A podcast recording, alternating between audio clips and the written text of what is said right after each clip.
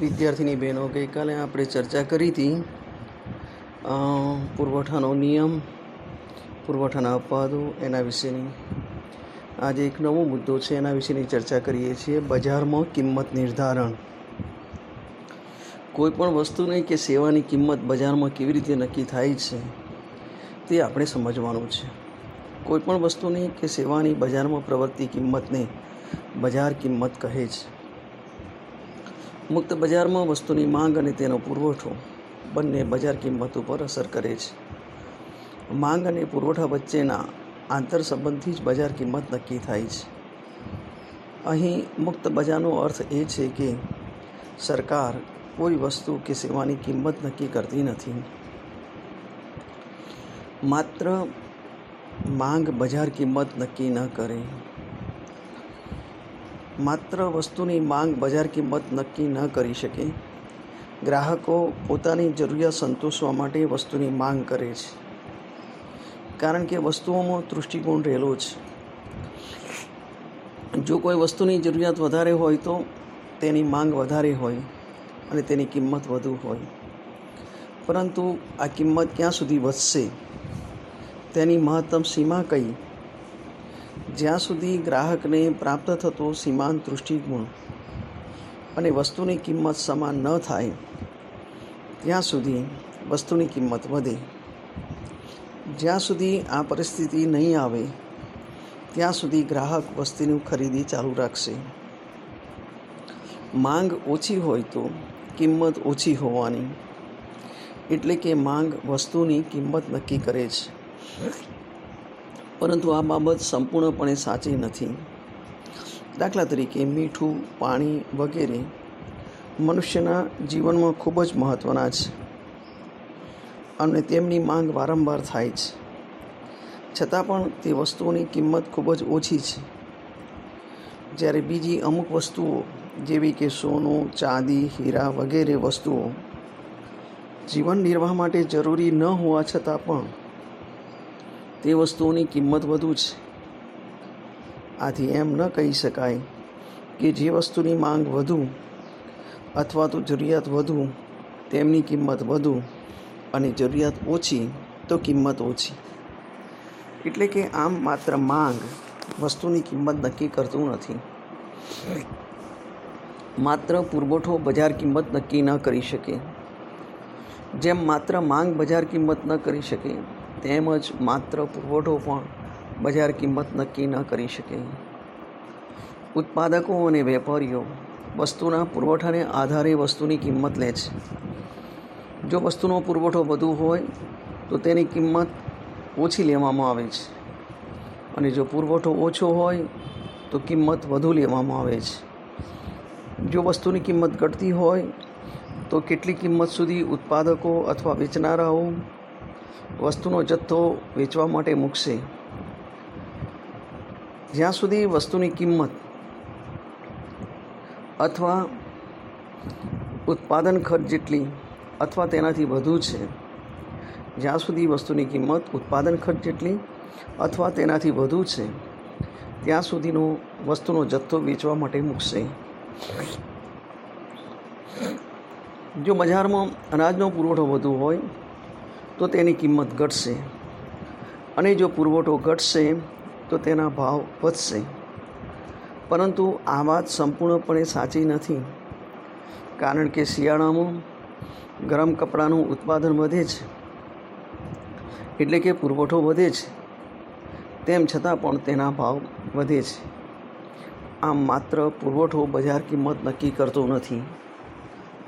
એનો અર્થ એ થયો કે માંગ અને પુરવઠો સંયુક્ત રીતે કિંમત નક્કી કરે છે. આમ માત્ર વસ્તુની માંગ અથવા તો માત્ર વસ્તુનો પુરવઠો સ્વતંત્ર રીતે વસ્તુની કિંમત નક્કી કરતા નથી. વસ્તુની માંગ અને તેનો પુરવઠો સંયુક્ત રીતે વસ્તુની કિંમત નક્કી કરે છે. ટૂંકા ગાળામાં વસ્તુનો પુરવઠો સ્થિર હોવાથી માંગની કિંમત ઉપર વિશેષ અસર પહોંચે છે. પરંતુ માત્ર માંગ કિંમત નક્કી કરી શકે નહીં. પુરવઠો પણ વસ્તુની કિંમત નક્કી કરવામાં ભાગ તો ભજવે છે પરંતુ તેની અસર ઓછી હોય છે. તે જ રીતે લાંબે ગાળે માંગ સ્થિર હોય છે, એટલે કે માંગ ઓછી મૂલ્ય સાપેક્ષ હોય છે. આથી લાંબે ગાળે પુરવઠાની કિંમત ઉપર વધુ અસર જોવા મળે છે. આમ માંગ અને પુરવઠો સંયુક્ત રીતે કિંમત નક્કી કરે છે. આનો અર્થ એ થયો કે માંગ અને પુરવઠો સંયુક્ત રીતે વસ્તુની કિંમત નક્કી કરવામાં મહત્ત્વનો ભાગ ભજવે છે. આમ બજાર માંગ અને બજાર પુરવઠા દ્વારા કિંમત નિર્ધારણ કેવી રીતે થાય છે તે અનુસૂચિ અને આકૃતિ દ્વારા સમજી શકાય. અનુસૂચિમાં આપણે સૌપ્રથમ જે કિંમત અને માંગ વચ્ચે ભણ્યા હતા ત્યાર પછી કિંમત અને પુરવઠા વચ્ચે ભણ્યા હતા. આપણે અહીંયા સાથે એની કિંમત, માંગ અને પુરવઠા વિશેનો અભ્યાસ સાથે કરીએ છીએ. અનુસૂચિમાં આમ હોઈ શકે.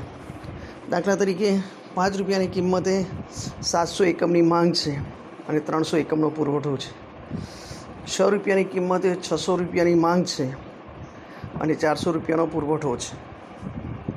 સાત રૂપિયાની કિંમતે પાંચસો રૂપિયાની માંગ છે અને પાંચસો રૂપિયાનો પુરવઠો છે. આઠ રૂપિયાની કિંમતે ચારસો રૂપિયાની માંગ છે અને છસો રૂપિયાનો પુરવઠો છે. અને નવ રૂપિયાની કિંમતે ત્રણસો રૂપિયાની માંગ છે અને સાતસો રૂપિયાનો પુરવઠો છે.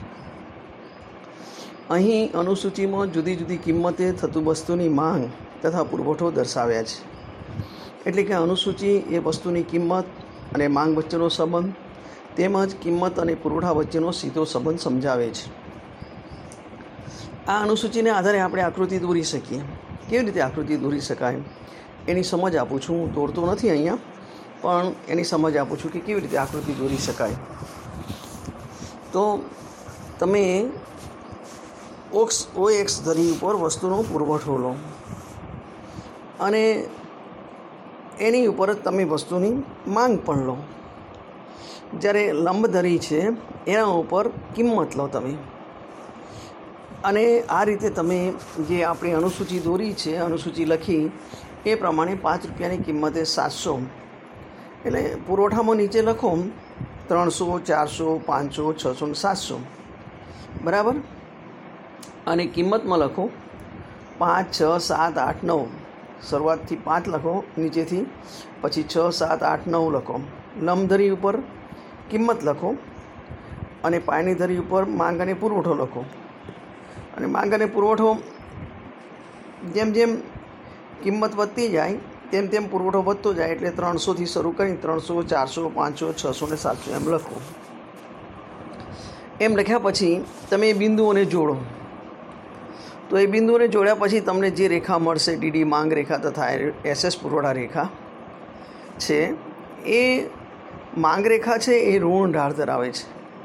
એટલે કે વસ્તુની કિંમત વધતાં તેની માંગ ઘટે છે અને કિંમત ઘટતાં તેની માંગ વધે છે. એટલે કે માંગ રેખા છે એ કિંમત અને માંગ વચ્ચેનો વ્યસ્ત સંબંધ દર્શાવે છે. એસએસ એ પુરવઠા રેખા છે. સપ્લાય ઉપરથી એસએસ ડિમાન્ડ ઉપરથી ડીડી રેખા એમ નક્કી કર્યું છે. એસએસ એ પુરવઠા રેખા છે. તે કિંમત અને પુરવઠા વચ્ચેનો સીધો સંબંધ દર્શાવે છે. એટલે કે વસ્તુની કિંમત વધતાં પુરવઠો વધે છે અને કિંમત ઘટતાં પુરવઠો ઘટે છે. હવે જો કે વસ્તુની કિંમત વધતી હોય તો ક્યાં સુધી વધશે? અને જો વસ્તુની કિંમત ઘટતી હોય તો ક્યાં સુધી ઘટશે એ પ્રશ્ન છે. તેની સાથે સાથે માંગ અને પુરવઠો કેટલા હશે એ પણ એક પ્રશ્ન છે. એટલે કિંમત નિર્ધારણની પ્રક્રિયામાં માંગ અને પુરવઠો એકસાથે સરખો ભાગ ભજવે છે એમ કહી શકાય. સૌપ્રથમ આપણે માંગની ભૂમિકા જોઈએ. ગ્રાહકો વસ્તુની માંગ કરે છે. આથી ગ્રાહકો એમ જ ઈચ્છે છે કે પાંચ રૂપિયાની કિંમતે વસ્તુ બજારમાં ઉપલબ્ધ થાય. હવે પાંચ રૂપિયાની કિંમતે બજાર માંગ સાતસો એકમ છે અને પુરવઠો ત્રીસ, ત્રણસો એકમ છે. અહીં માંગ કરતાં પુરવઠો ઓછો છે. આથી ગ્રાહકો વસ્તુ ખરીદવા હરીફાઈ થશે. આ હરીફાઈને લીધે તથા વસ્તુની અછતને લીધે કિંમત વધશે. કિંમત પાંચ રૂપિયાથી છ રૂપિયા થતાં માંગ ઘટીને છસો એકમ અને પુરવઠો વધીને ચારસો એકમ થશે. છ રૂપિયાની કિંમતે પણ માંગ કરતાં પુરવઠો ઓછો છે. આથી હજુ પણ બજારમાં વસ્તુની અછત પ્રવર્તે છે. આથી હજુ પણ વસ્તુની કિંમત વધશે. વસ્તુની કિંમત છ રૂપિયાથી વધીને સાત રૂપિયા થશે. એટલે માંગ ઘટીને પાંચસો એકમ થશે અને પુરવઠો પણ પાંચસો એકમ થશે. અહીં બજાર માંગ અને બજાર પુરવઠો સરખા થાય છે. આથી સાત રૂપિયા એની કિંમતે એ સમતુલાની કિંમત છે એમ કહી શકાય ઉત્પાદકો અને વેપારીઓનો મુખ્ય ઉદ્દેશ નફો કમાવાનો છે. આથી ઉત્પાદકો અને વેપારીઓ એવું જ ઈચ્છે છે કે વસ્તુની કિંમત રૂપિયા નવ હોય. નવ રૂપિયાની કિંમતે વસ્તુની માંગ ત્રણસો એકમ અને પુરવઠો સાતસો એકમ છે. અહીં માંગ કરતાં પુરવઠો વધુ છે. આથી ઉત્પાદકો તથા વેપારીઓ વચ્ચે પોતાની વસ્તુઓ વેચવા માટે હરીફાઈ થશે. હરીફાઈ હોવાને લીધે ઉત્પાદકો તથા વેપારીઓ વસ્તુઓની કિંમત ઘટાડે છે. આથી વસ્તુની કિંમત નવ રૂપિયાથી ઘટીને આઠ રૂપિયા થાય છે. વસ્તુની કિંમત ઘટીને આઠ રૂપિયા થતાં માંગ વધીને ચારસો રૂપિયા થાય છે. અને પુરવઠો ઘટીને છસો એકમ થાય છે. આમ આઠ રૂપિયાની કિંમતે પણ માંગ કરતાં હજુ પણ પુરવઠો વધુ જ છે. આથી ઉત્પાદકો તથા વેપારીઓ વચ્ચે હરીફાઈ પ્રવર્તમાન છે. વસ્તુની કિંમતમાં હજુ પણ ઘટાડો થશે. વસ્તુની કિંમત આઠ રૂપિયાથી ઘટીને સાત રૂપિયા થાય છે. આથી માંગ વધીને પાંચસો એકમ અને પુરવઠો ઘટીને પાંચસો એકમ થાય છે. સાત રૂપિયાની કિંમતે વસ્તુની માંગ અને પુરવઠો એક સરખા છે. આથી સાત રૂપિયા એ સમતુલાની કિંમત બને છે. સમતુલાની કિંમત વિશેનો થોડોક અભ્યાસ કરીએ તો બજારમાં જ્યારે વસ્તુની માંગ અને પુરવઠો સમાન થાય છે અને જે કિંમત નક્કી થાય છે તેને સમતુલાની કિંમત કહે છે. સમતુલાની કિંમતનું અર્થઘટન બીજી રીતે એમ કરી શકાય કે જ્યાં માંગ અને પુરવઠો પુરવઠા રેખા એકબીજાને છેદે છે, ત્યાં સમતુલાની કિંમત નક્કી થાય છે. જ્યાં આ બંને રેખાઓ એકબીજાને છેદે છે, તેને સમતુલાનું બિંદુ કહે છે.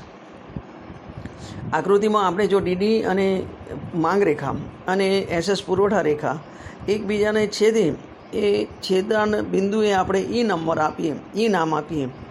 તો એકબીજાને એ બિંદુએ છેદે છે એમ કહી શકાય. એટલે કે તે સમતુલાનું બિંદુ છે. આથી એ બિંદુએ વસ્તુની કિંમત સાત રૂપિયા અને વસ્તુની માંગ અને પુરવઠો એક સરખા, એટલે કે પાંચસો એકમ છે. એટલે કે આને સૂત્રમાં મૂકવું હોય તો D X is equal to S X થાય અને ત્યાં કિંમત નક્કી થાય છે. એટલે એક્સ વસ્તુની demand is equal to X વસ્તુનો પુરવઠો એ સરખા થાય છે અને એને ગાણિતિક ભાષામાં મૂકવું હોય તો D X is equal to S X થાય. ત્યાં કિંમત નક્કી થાય છે.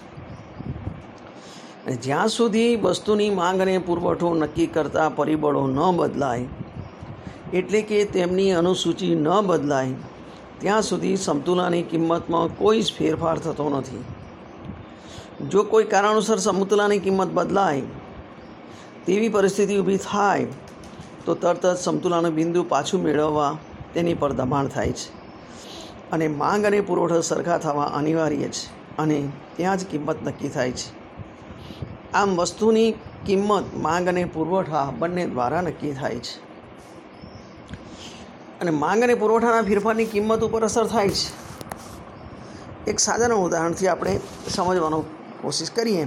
દાખલા તરીકે કિંમત નિર્ધારણની પ્રક્રિયામાં માંગ અને પુરવઠો સંયુક્ત રીતે કિંમત નક્કી કરે છે.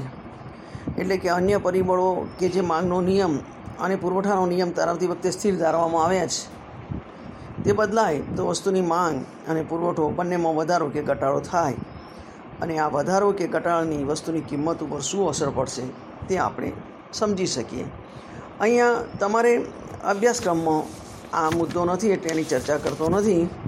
માત્ર તમારે જે ધ્યાન રાખવાનું છે તે બજારમાં સમતોલ કિંમત નિર્ધારણની પ્રક્રિયા સમજાવો.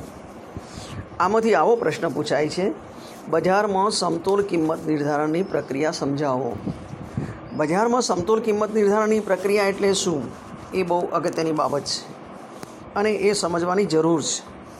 આ પ્રશ્ન યુનિવર્સિટીમાં પૂછાય છે. એટલે શું ધ્યાન રાખવાનું છે આની અંદર? બજારમાં સમતોલ કિંમત નિર્ધારણની અંદર પહેલી વસ્તુ એ લખવાની છે કે બજારમાં કિંમત કેવી રીતે નક્કી થાય છે.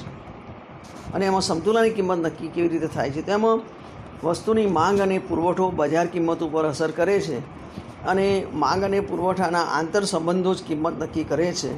પણ માત્ર માંગ કે માત્ર પુરવઠો વસ્તુની કિંમત નક્કી કરતા નથી. આટલું લખી અને પછી માત્ર માંગ બજાર કિંમત નક્કી ન કરે એ મુદ્દો લખવાનો.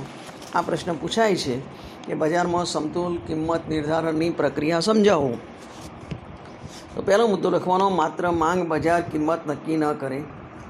બીજો મુદ્દો લખવાનો, માત્ર પુરવઠો બજાર કિંમત નક્કી ન કરે.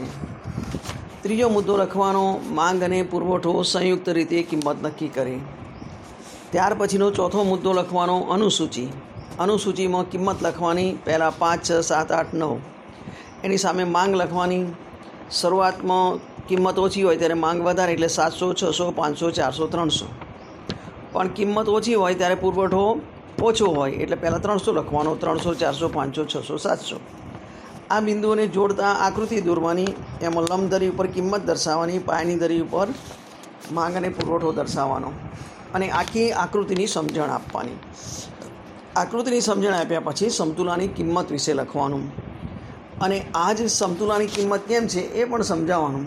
માંગની ભૂમિકામાં અને પુરવઠાની ભૂમિકામાં જે ચર્ચા કરી આપણે, છેલ્લે એ માંગની ભૂમિકા શું છે અને પુરવઠાની ભૂમિકા શું છે એ પણ તમારે સમજાવવાનું. એટલે એ સમતુલાની કિંમતનો આખો પ્રશ્ન પૂરો થાય. એટલે અહીંયા બજારમાં સમતુલાની કિંમત કેવી રીતે નક્કી થાય છે એ પ્રશ્ન પૂછાય છે. એની તૈયારી કરજો. માંગનો નિયમ કેવી રીતે નક્કી થાય છે? માંગનો નિયમ કેવી રીતે અસ્તિત્વમાં આવે છે? માંગનો નિયમ સમજાવો, એવું પૂછે, તો માંગનો નિયમ તૈયાર કરજો. બે, ત્રણ કન્સેપ્ટ તૈયાર કરજો. એક તો દૃષ્ટિકોણનો છે મૂલ્ય અને કિંમતનો છે ચીજવસ્તુ અને સેવાઓનો છે, એ કન્સેપ્ટ તૈયાર કરજો. અર્થશાસ્ત્રની વ્યાખ્યાઓ તૈયાર કરજો. અને માંગનો નિયમ તૈયાર કરજો. અને બજારમાં સમતોલ કિંમત નિર્ધારણની પ્રક્રિયા છે, એ પણ તૈયાર કરજો. કેટલીક બહેનો પ્રશ્ન પૂછે છે કે આને નોટમાં ઉતારવાનું કે શું કરવાનું તમારું પ્રવચન? તમારે નોટમાં હોય તો ઉતારજો. તમારા અભ્યાસ માટે છે. તમારા જરૂર માટે છે. તમને જો ઠીક લાગે કે હું એમને વાંચીને યાદ રાખી શકીશ નહીં, તો તમે નોટબુકમાં ઉતારજો. જો તમને એમ લાગે કે નથી ઉતારવા જેવું, હું યાદ રાખી શકીશ, તો ના ઉતારશો. બીજું કે હું જે પ્રશ્નો બોલ્યો, દાખલા તરીકે પહેલો પ્રશ્ન છે, અર્થશાસ્ત્રની વ્યાખ્યાઓ આપો. બીજો પ્રશ્ન છે, માંગનો નિયમ સમજાવો. ત્રીજો પ્રશ્ન છે, બજારમાં સમતોલ કિંમત નિર્ધારણની પ્રક્રિયા સમજાવો. તો આ ત્રણ પ્રશ્નો તમારે તૈયાર કરવાના. એમાં વળી હું પ્રશ્ન બોલું અને પછી જવાબ બોલું એવું ના હોય. આ તમને જે વાત કરું છું તે બરાબર સમજો. પહેલો પ્રશ્ન અર્થશાસ્ત્રની હોય એના વિશે તૈયાર કરવાનો. બીજો પ્રશ્ન એ માંગનો નિયમ સમજાવો એ તૈયાર કરવાનો. અને ત્રીજો પ્રશ્ન, બજારમાં સમતોલ કિંમત નિર્ધારણની પ્રક્રિયા સમજાવો એ તૈયાર કરવાનો. એટલે અહીંયા આપણે આ બે યુનિટ પૂરા થાય છે. હવે પછી આવતીકાલે હું ત્રીજા યુનિટની ચર્ચા કરીશ અને ત્રીજા યુનિટની અંદર આપણે જે અભ્યાસક્રમ છે, એના વિશે ચર્ચા કરીશું. હાલ આપણે આ બીજા યુનિટની ચર્ચા પૂરી કરીએ છીએ. અત્યાર સુધીમાં તમને ત્રણ પ્રશ્નો હું આપું છું, એ તૈયાર કરજો. પહેલો પ્રશ્ન, અર્થશાસ્ત્રની વ્યાખ્યાઓ તૈયાર કરજો. બે, ત્રણ કન્સેપ્ટ તૈયાર કરજો. દૃષ્ટિકોણ છે ચીજવસ્તુઓ અને સેવાઓ છે મૂલ્ય અને કિંમત છે. બીજો પ્રશ્ન, માંગનો નિયમ સમજાવો એ તૈયાર કરજો. અને ત્રીજો પ્રશ્ન, બજારમાં સમતોલ કિંમત નિર્ધારણની પ્રક્રિયા સમજાવો એ પ્રશ્ન તૈયાર કરજો. એટલે આજે ચર્ચા અહીંયા હું પૂરી કરું છું. આપણા બે યુનિટ પૂરા થયા છે. આવતીકાલે અથવા સોમવારથી હું ત્રીજા યુનિટની ચર્ચા કરીશ. તમે સતત આ મારો ઓડિયો સાંભળતા રહેજો અને વિચારજો. પ્રશ્નો ઊભા કરવાને બદલે આ જે મેં પ્રશ્નો આપ્યા, એ પ્રશ્નોને સમજીને તૈયાર કરજો. એ એસાઇનમેન્ટ તરીકે પણ કામ લાગશે અને પરીક્ષામાં તૈયારી માટે પણ કામ લાગશે. તમારે એસાઇનમેન્ટ પણ આપવાની છે. તો એસાઇનમેન્ટમાં આ ત્રણ પ્રશ્નો તૈયાર કરજો. અર્થશાસ્ત્રની વ્યાખ્યાઓ આપો, માંગનો નિયમ સમજાવો અને બજારમાં સમતોલ કિંમત નિર્ધારણની પ્રક્રિયા સમજાવો. આ ત્રણ પ્રશ્નો એસાઇનમેન્ટમાં પણ કામ લાગશે, એટલે લખજો અને પરીક્ષાની તૈયારી માટે પણ કામ લાગશે, એટલે એ તૈયાર કરજો. હાલ આ ચર્ચાને હું પૂરી કરું છું.